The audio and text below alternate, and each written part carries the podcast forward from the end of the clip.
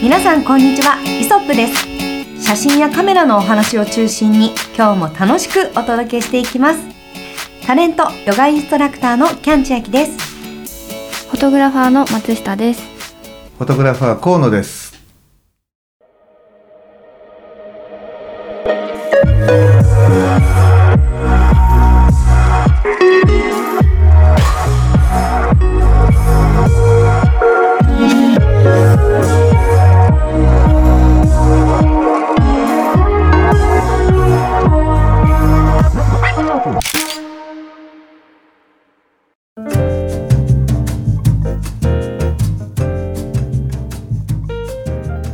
えば河野さん、はいはい、まあ冒頭からあれですけれども、はい、いきなり入っちゃいましたね。はい、突然入りましたけど、はい。河野さん、今度うん。5月の15日にはい何かオンラインセミナーに出るという情報を掴んだんですけれどあも、隣のお客様からですか？そうですね、隣あーなるほど。M 様から、M 様。はい、はい、情報をゲットしたんですけれど、そうなんですよ。これ何のオンラインセミナーなんですか？まああのね今まで本当あのオンラインセミナーいくつか出出ているんですけれども、はい。まあ僕としては初めてかもしれない。あのー今度アドビのね、あのはい。まあフォトショップとかほうほう。あのライトルームとか出してるアドビさんの、えーの中のねなんかはい。写真家がこうなんか物語を伝える一枚みたいな感じな、ええーテーマの中で、まあ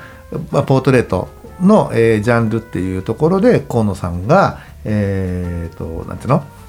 えーまあ、ローで、えー、ロー現像ね、はい。えっ、と、えーライトルームを使ったロー現像。そのその先にある今度フォトショップを使った、うん。えーまあ、修正、まあ、これをねどんな風にやってるのかなっていうところを少しこう解説を絡めて、えー。まあ、考え方だよね。あの、うん。ほらじゃあその写真をどういう風にしたいかっていう風な考えがあって、えー現像のね調整の仕方あ現像の調整の加減があったりとか、修正の具合が決まったりするじゃない、はい。なので、まあ、そういったことを、まあ、僕はどういうふうに考えているかということを、えーお伝えしながら、はいまあ、実際に皆さんにも見てもらうというふうな機会を、おえーいただいてそこにまあ登場するといううお話です。すごい貴重な機会ですね。いや貴重すぎてビビってんねこっちは。あ、そうなんですか。まあなんか緊張されるって言ってましたもんね、セミナー系はね。そうなんかこうさ僕のややってることがはい100%全部正解なのかどうかも分かんないし、あでも実際問題まあね自分が好きなその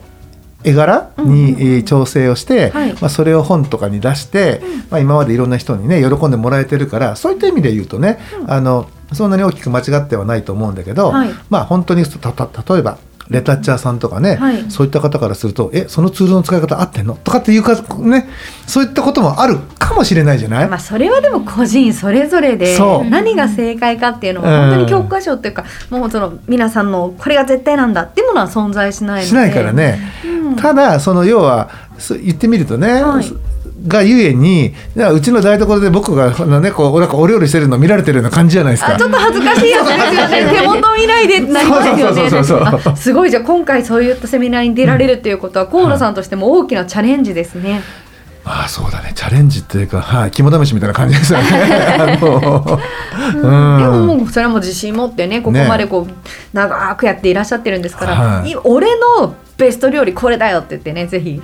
出してほしいです。ねなんか漁師の料理な漁師？漁師のまかない弁当みたいだったら嫌じゃない、なんか。いいじゃないですか。美味しいんですもん。はい。うん。まあね本当そんな感じで、はい。えっ、と8時ぐらいから9時ぐらいだったかな。ちょっとまたね、あのツイッターの方とかであの正確な時間とか告知するんですけど、はい。あのまあ、1時間ぐらいの、えー、と枠の中で、はい。まあ、賞味、えー40分ぐらいを、まあ、そういった、まあ、どんなふうに調整してるかとかどんなふうに考えてるかっていうことを、えーお話ししながら、えーお伝えしていって、はい。でまああと残りの15分だかそのぐらいはあの皆さんからのね、えー質疑応答っていうふうな、えーことらしいので、まあ質疑応答来なかったら終わっちゃうかもしれないけどね そのままね。来ますよ。なの,、うん。なのでまあそんな感じでね、はい。あのやって、えーいくことが予定されてます。おでも実際にうん。河野さんは、うん。やっぱこれまでも私もグラビアでお世話になったこともあるし、はい。やっぱポートレートもいっぱい撮られているから、うん。人の肌を綺麗に見せる現像の方法とかも、うん。すごくこうあの取り組んでいらっしゃってると思うんですよ。うん。でそのあたり私もすごく興味があって、うん。なんかやっぱ私もすごくその、まあ、グラビアとか見るのも大好きだし、うん。やっぱその自然かつ綺麗なそのままってわけじゃないんだけどあの直しすぎもしない、うん。この絶妙なバランスやっぱり河野さんの腕だなって思うので。そうね、ちょっと前まではね、印刷屋さんの方でほとんど直してね、あえー本とかの場合はいたんだけど、はい。もう今ここ数年はね、もうほほとんどがそのフォトグラファーの、へえ。ー修正の手腕にかかってるところが実際あって、そうなんですうん。ね、だから、まあ、うちらでもねやっぱりここあのここ修正してくださいとかっていうふうにオーダーが来るわけだから、みんな多分ねあれフォトグラファーがやってるよね。おそらく。大概の場合。大概はい、まあそうですよね。今って、まあちょっと私もその以前のことはわからないんですけど、はいもうカメラマンさんの方で撮影から、まあ、現像を、うん。もう全てなんかこうやらないといけないというかデータの管理も含めてですけど、もうなんかいろんなことがやれないといけないんだな時代的にも、そうだよってすごねく。感じますね。うん。やっぱそういう変化ってありました？やっぱああったね。前本当にやっぱりこのデジタルになってやっぱなんですかあのカメラマンが、うん。えー担う役割というかねあの、カメラマンが手をなんつうの加える部分ってすごい増えた気がする。逆にそれまでカメラマンさんは、うん。撮るということがうん。一番のお仕事だったんだっていうのもちょっと意外です。ああそうだねそうだね。だから本当にそのまあライトを考えてそのライティングの技術を、えーとまあ、習得して、で撮影の今度まあ露出っていう部分でね。あの肌の明るさをどのぐらいにするかとか、まあ、どういうふうな光を光で撮ればその肌がどんな風になるかっていうのをちゃんと自分の中でねあの理解できるようになることが我々の第一目あの目的とか目標だったんだけど今はそこにねやっぱりそういうレータッチだの現像だのいろんなことが関わってくるからで例えば印刷で使うんだったら、あのプロファイルだってね AdobeRGB にしといた方がいいよとか例えばそれがなんだろうあのウェブで使うんだったら、はい。えー sRGB に変換しといた方がいいかもみたいなね。なんかそういったこうなんかそのどこに使うかによってもつあの、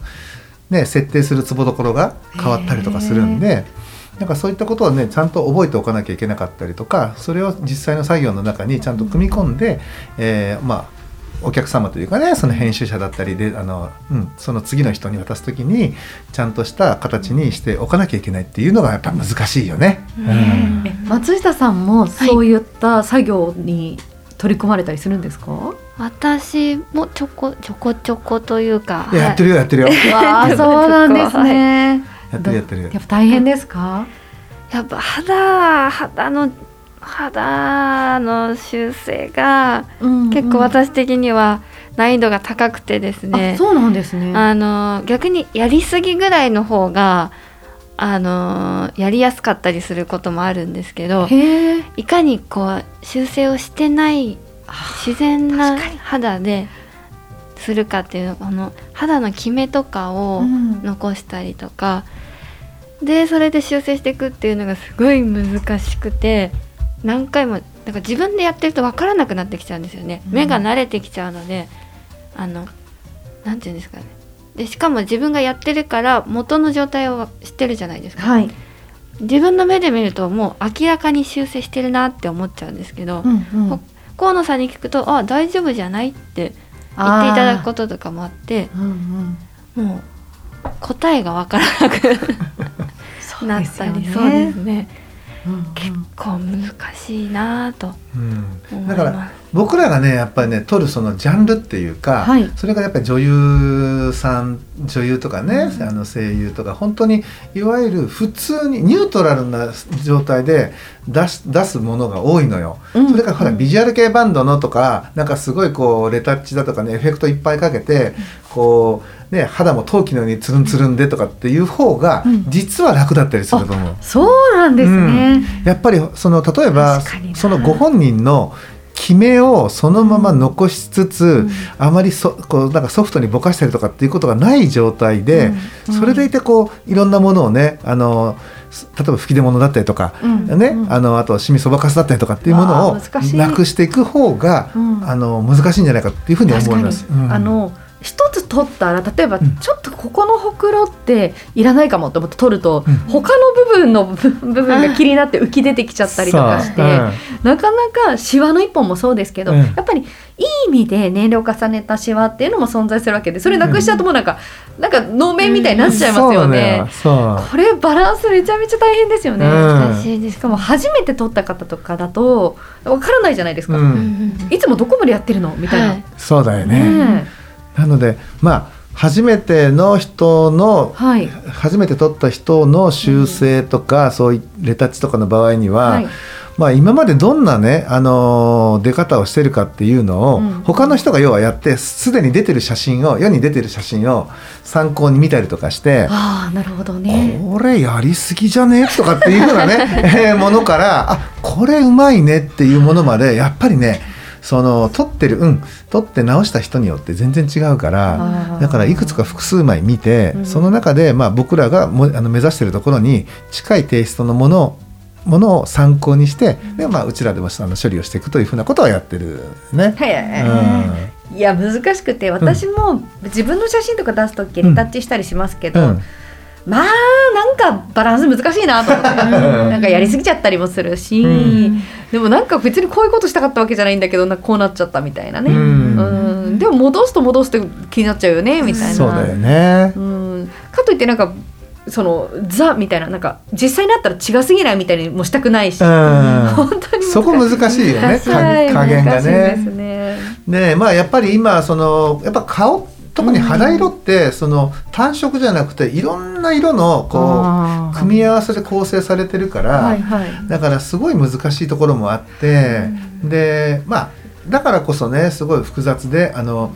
修正ソフトもねいっぱい出てるんだと思うの。例えば、うなんだろうえっ、とワンタッチでねあの顔がすごく綺麗になるポートレートプロみたいなねあのそういうソフトがあったりとか、あとはルミナーとかね、ルミナー AI ニューバージョンのねあのソフトが出たりとかえっ、ー、とそうそうそうそうそれそのそのアイコンのやつ。ネオ。ネオかネオ、はい、ねルミナーネオね。これもねすごくよくできてるんだけど、うん、でもね、えー、日本人がするレタッチと外国人が、うん、えー、するレタッチって全然違うの。えー、そうなんですか、うん、ちょっとね日本人の方がやっぱり繊細で本当にそのなんていうかな、えー、決めだったりとかっていうのをすごく大事にしたレタッチをするのね。で外国人の方がなんつうんだろうなこうある意味その人形のようっていうかちょっとこうレタッチのね度合いが強いよね。だから強くてなんか絵のようになっちゃうよね。あそうなんですね、うんあんまり外国の方の写真をそういう目で見たことがなかった、あ本当。だから外国人のねあの人がレタッチしてる人物の写真見ると意外にあの肌のキメなんかほぼ残ってなくてそのキメのようなものをあのなんか重ねていくのよね。重ねていくっていうか要はキメを作っていくっていう感じ、うん、だからこうちりめんじわのような小さなシワを作っていくの。だから、ね、よくねあの作るんだ、うん、それをこうなんつうかな合合まあ言ってみれば簡単に言うと簡単な合成だよね。合成のように君はちゃんとこうねあのー、そこに織り込んでいくっていうかそういうレタッチの仕方をするよ。だからあのハイブランドの、えーと、アップの写真とか見ると、うんうん、絶対本人の決めじゃないようなあのそういう肌の質感っていうものがあのちゃんとこうねなんかあの再現されてるもんね。見たことない松下君よく見てみ絶対人間の肌だとこんなにね、あのどこのどこもかしくも要はおでこから鼻の頭から、えー、ほっぺたまで、えー、っと同じようなこう決めじゃないはずなのに全部確一的なこう決め整ってたりするのはやっぱそういうことじゃない、うん、だからやっぱね日本人の方が多分レタッチに関してはある意味繊細だと思う。いやそれはもうお国柄に近い気がします。日本の方はそういう意味で、うん、まあね、日本料理とかもそうですけど手仕事っていう意味では、うん、本当に技術が高いなと感じます。ね、ででいてやっぱり取ったそのオリジナルのデータをデータデータの素材感をなんか残そう残そうとするような感じなレタッチをしてる人がやっぱり僕らも含めて多くて、はい、やっぱあの海外の人っていうのは、うん、絵が良かったらワンダフルでしょみたいな感じでね。やっぱりこう割とこう結構絵全体に対してこう強くレタッチかけていくから、だから色色もはっきりくっきりしてるしコントラストも割とこう強めだしエうん。ッジも効いてるしでいて肌の質感よくアップで見てみると割とこうなんですかね均一というか、えこれ本当にこの人の肌なんだろうか肌質なんだろうかキメなんだろうかっていう風なだからそういうね表現にされるなってることが多い。うん、で実でそのポートレートプロとかっていうね、あのーアプリとかを使って肌を修正するとやっぱりそうなるのよ。へえ、うんそれは海外のソフトだからっていうのもあるんですか？うっていうこん。とだとまあ海外で作られてるからのかもしれないよね。うん。だからまあ多分そういうふうなこうやり方をしてまあもちろん今はねスライダーがあってそのどのぐらいその効果を、えー付加していくか要はあの加えていくかっていうふうなこう調整はできるようになってるんだけど、うん、あのなんかこう確率的なねこう決め感っていうかすごくこう人工的な決め感っていうか、ちょっとねあのよく見るとねあの日本人の顔には合わんというか。ほう。ん、なんかそんな気がする。それ外人のね、またあの写真を使ってやるとね、まあいい具合になんのよ、これが。うえなんかそれ面白い話で、うん。こう日本人の方の肌の特徴みたいなものがあるっていうことですか、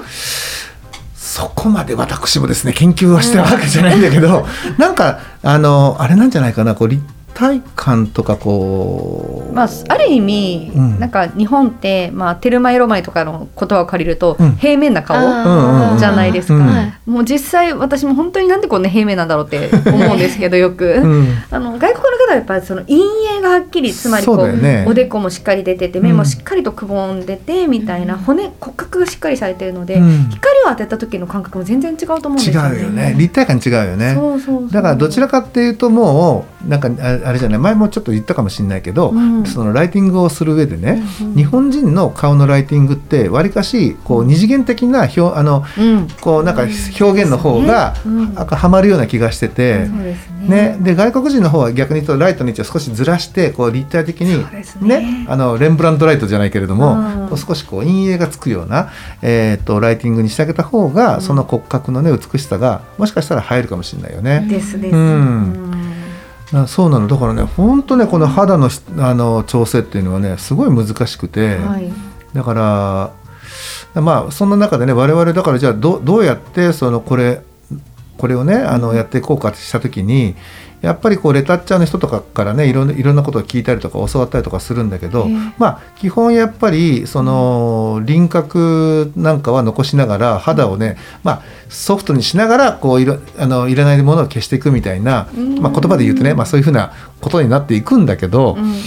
うん。まあ永遠の悩みだよね。いやそうですね。えじゃあそのちょっとこう、俺はこうやってるよみたいなことを今度のセミナーでもうん。実際にこうやっていただけたりするんですか、そうだね。うわまあすごい貴重、まあ、めっちゃ知りたい。いのその写真作例みたいなのを実際にその現像してでまあ現像した現像して今度変換するよね。例えば JPEG とか TIFF とか、はいはい。で今度それをじゃあ次に Photoshop にあの渡していって、うんうん。今度 Photoshop でどんなどういうところまでをするのかっていうことを一応やることになってるみたいな感じ。わうん。絶対見ます、ね、はい、私も先日、うん。あの現像についてここでお話しさせていただいた後に、うんうん。ライトルームとかを使ったりしてるんですけど、うん。やっぱその本当にこの自分の正しさがないからこそ難しい、これどれぐらいちょっとこう再度ねだ自然な再度を上げようかなのかとか、まあ、明るさは上げるけどコントラストでもなんかこうすると黒くなりすぎるからちょっと茶色い方がいいよねとか言ってなんかコントラスト下げてみたりとか いろいろやってるんですけど、これは本当に感覚でしかないのかなと思うとなんか人によっては、ね、違う見え方をしてるんだと思うので、うん。ちょっとドキドキしちゃいます。ね。うん。そうなのよ。だからねまあまあねまあこそうなの。でライトルームやっぱフォトショップすごいもうね未知の可能性を持ってるアプリだからもういかようにもどれだけでもどんなことでもできるんだけど、うん。まあだからといってねやっぱりこう松下君がさっき言ってたみたいに、うん。ずーっとそれ作業していくともう感覚麻痺しちゃって。最初どうだったっけってことになっちゃうんでね。ありますよね。はい、うん。分かんなくなります。だからまあうん。僕ら的にはとにかくやりすぎ現金っていう言葉を大事にしていながらうんあとやっぱりあの一番最初のねその素の状態を常に見ながらあまりこう変化率があの大きくなりすぎないようにー。なりすぎないようにっていうのをこうねこう確認しながらこうやってる感じなの。あ、そうなんですね。まあそれは老現像もねはい。しかりでそうあの老現像しかりフォトショップでの修正もしかり。うんえ、うん。でも本当にこの多分ですけどあのよく思うことがあって、例えばじゃあ見えてる画面の中で、うん。この黒目のじゃあ自分が見てる集中して見てる部分がどこかって多分絶対人によって違うわけじゃないですか。うんね、河野さんはもしかしたら人を見てるかもしれないけど人によってはこう形式のこの周りのここの部分見てるとかうん。ありそうですけど、河野さんはどの部分をこう黒目というか焦点を合わせてるんですか？基本的にまあそのパッと目を開けて写真を見た時にどこに目が行くかってことを大事にしてて、あーなるほど、うん、で逆に言うと撮る時にそこは意識して撮ってるんですよ。だから例えば、えーまあ、いずれにしても我々の場合主題がほら人物だから、まあ、分かりやすくて人物にどうやって目を向けるかってことを考えてるんだけど、だからなんだろうなすごい明るいね明るくて広い場所の中でもあのきっとこの、まあ、僕河野はねこの人を写しか写したかったんだろうなっていうことが分かるような絵作りになるように一応してるのよ。えそれって難しいなと思うんですけど、うん松下さんにもぜひ聞きたいんですけどはい私それをやろうとしたら、うんとりあえず中心に移そうってなっちゃうんですよ、ん。それ以外何か方法があるんですか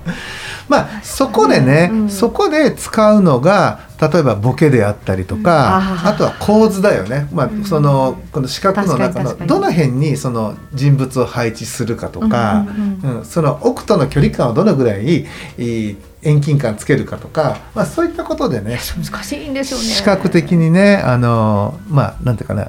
ここですよっていうことをうん。無言のこうアプローチをしていくっていうようなね、はいはいはい、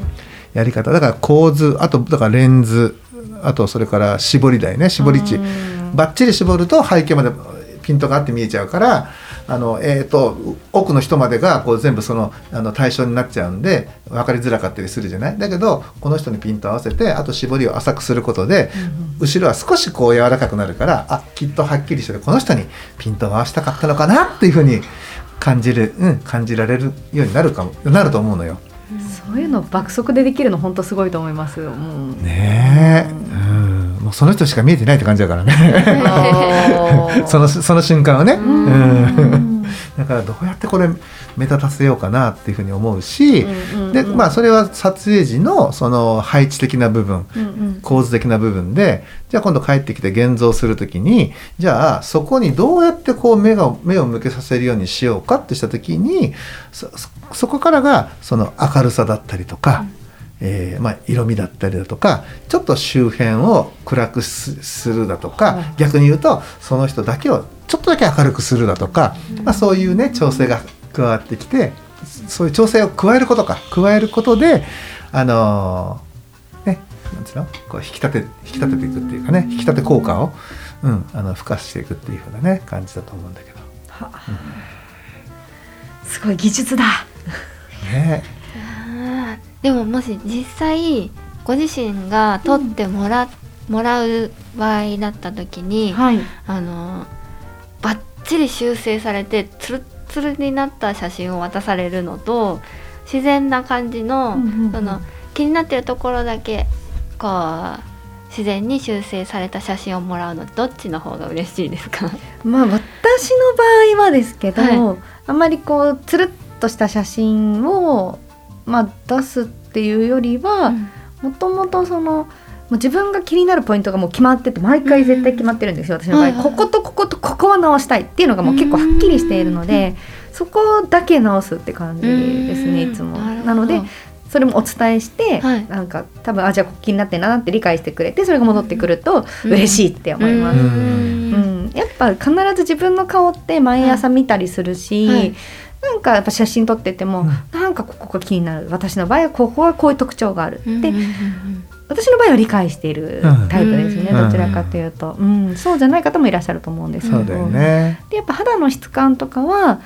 なんかね結構肌荒れとかしてる時がまあどうしてもあったりとかしたんですけど、この数年で言うと。そういう時は結構多分カメラマンさんもね苦労しただろうなごめんなさいっていう気持ちですね、結構直していただかなきゃいけなかったりするんですけどそれ以外はもう自然な肌で戻してほしいなっていうふうには思ってます。やっぱそうですよね。ね松下君自然な肌が大事なんだよ。はい、そうですね。ねあでも自然な肌も本当人によるんですよね。うん、だって、人によってね肌のきめの細かさとか、うんうん、光のだからあのきめの細かさによって光の反射具合が変わったりとかすると思うんですけど、うん。はい、そういう特徴もあったり、やっぱ人によってはここのこの形がどうしても気になるんだよねとか、結構多分ありますよね。あるある。これまたえっと、事務所さんとやり取りする場合と個人とやり取りする場合とで違うと思うんですけど、うん、ね、なんか逆に皆さんも多分困りますよね。なんかどんぐらいを求められてるんだろうって。そういうコミュニケーションが取れるとね、いいんだけどね、はいうん、いいですよね、うん、でこちらとしてもその直してほしいところってある意味弱点でもあるので自分の嫌なところ、うん、なのでそれをさらけ出したらお伝えするっていうのはちょっと緊張するというかなるほどなるほど、ね、なんか気持ちはありますね。なん。か、あこう気にしてんだと思われるのあれだけどでも気にしてるんですみたいな。そんな気持ちです、そうだよね。確かにな。うん。そうだよなで松下君とかでもさ、はい、どうなの？こう、はい、自分修正修正するときに、はい、最終的にどこで納得してんの？あ自分自分が修正する時、うん、それはなんかその適宜きれいにしていただければみたいな感じの時ってもう自分自分自身が OK かなって思うところで出す感じになると思うんですけど、それは私から見て自然に自然な肌質で綺麗になっててアップにしても引いてもあの素敵だなとこ個人的に思うラインがなんかあるんですよね。うん、なんかそのアップで見た時に綺麗だけど引いた時にまだらに逆になってる時とかがあったりするので、両方見てあ自分的にこれでいいかなっていうラインがなどどこら辺といったらまだらになってない。なるほどね。はい。確かにポイントポイントで直していくと最終的に引いた時にまだらになっちゃうんですね、はい、そうなんです。あ。のアップだと気づかないんですけどあの引くとあれ？っていう。でもアップにするとあれ綺麗だなみたいな感じの時があって。それでもあれですか？直したとこと直してないところがまだらになっているっていうことなんですね。それもあったり、うん、あのそうじゃなくて修正してないところもなぜかこう引くとまだらに見える時とかがやっぱり凸凹なのかあったりするので。それがあの両方見てもないなってなったら OK かなっていう感じです。そっかそっか。はい、まあでも修正大変だよね。でそのね修正の仕方もね本当に僕ね一通りだったらすごい楽だと思うんだけど何十通り何百通りってあるから。いやもうそうですね、そう人によって全く違いますからさ、まず肌全体をパッと補正しちゃった方がいい人もいれば、そうじゃない人もいるかもしれないですね。だからやり方もね本当に使うツールも、もうそれこそそのレタッチする人によって全然違うから、もうまあだからこそねだから今回心配なのよ自分的にはねだから僕のやってるやり方で大丈夫よね、データそのものはちゃんと自分が好きなあの完成方向に向かってるんだけど、使ってるツールとかそれじゃなくてこれ使えばもっといいのにとかなんかなんかななってたら嫌だなとかね自己流で 自己流が聞きたいんですよ。ね、うん、そう。だからまあまあねあのそんな僕らもねその例えばフォトショップライトルームに関しては基本的なことは、まあ、いろんななるべくねその公式な、えー、ガイド本が出た時にはねちゃんと読んで、えー、それに準じてねそう大きくずれることがないような使い方をしてるつもりなんだけど、うん、まあなるべくだったらねいろんな人に見てもらうんだったら、うん、まあ、より効果的な、うん、うん、ツールを使ってなるべく手数を少なくしてそうですね、ね、あのさっき言ったようにナチュラルであの手数が少なくて、あのデータをそのなるべく壊さない、はい、うん、写真の絵作り、まあ、そういったものがねなんかできたらいいし、まあ、そうしてるつもりだしね、またそれがお伝えできたらいいなっていうふうにはね、思っておるんですよ。はい、はいい、や楽しみですね。ちょうどあさってですね、5月15日。そうそうそうそう、あさってなのよ。そう。なのでその情報とかも、はいまあツイッターとか見れば出てくると思うので、はいそうみんなで拝見して、はい河野さんに質問をめちゃめちゃ投げましょう ちょっと待って、あのーはい悩ますのやつやめてね。シンプルに聞きたいことをね。あんまり難しいやつやめてね。あのわかりません、すみません。って言わなきゃいけなくなっちゃうんでね。えーなんで、まあ、みんながね、和めるようなえー質問なんかをいただければ嬉しいなというふうに思います。はい、はい、ということで、えー今日はですね、じゃあ、あのこの辺りで、まあ、画像データのね、お色直しということで、まあまあ、あのー本当にやりすぎ厳禁ね、あの皆さん自分のやり方は大事なんですけれども、まあ、あの受け取ってもらう側がね、喜んでもらえるようなデータを作って撮影をして、えー現像する、まあ、そういったことをね、大事に写真を楽しんでいきましょう。はいということで、えー今週のお話はこれで終わりにしたいと思います。えーご視聴ありがとうございました。ありがとうございました。